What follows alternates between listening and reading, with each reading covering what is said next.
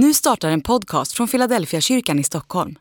Om du vill komma i kontakt med oss, skriv gärna ett mejl till hejfiladelfiakyrkan.se. Dag 296. Längtan. Och Herren Gud planterade en trädgård österut i Eden och satte där människorna som han hade format.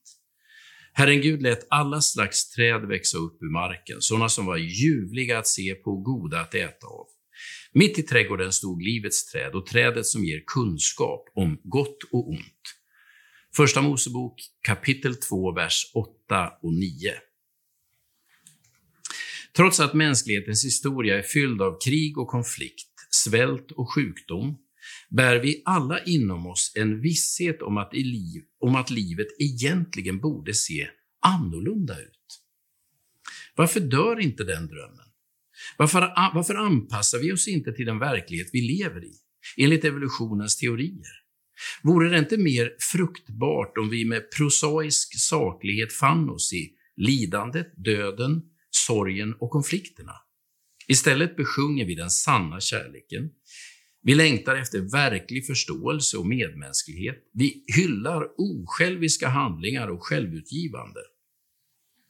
Vore det inte önskvärt att vara helt iskall i konflikter, likgiltig för andra människors känsloutbrott? Visst måste det vara enklare att segla genom livet oberörd av andra människors tyckanden och tänkanden. Men istället för att hylla den som är kallsinnig för andras känslor och lidande ger vi dem en diagnos. Vi kallar dem psykopater. Alla bär vi drömmen inom oss om ett liv och en mänsklighet som vi aldrig har sett. Den drömmen är som ett avlägset eko från mänsklighetens första dagar på jorden.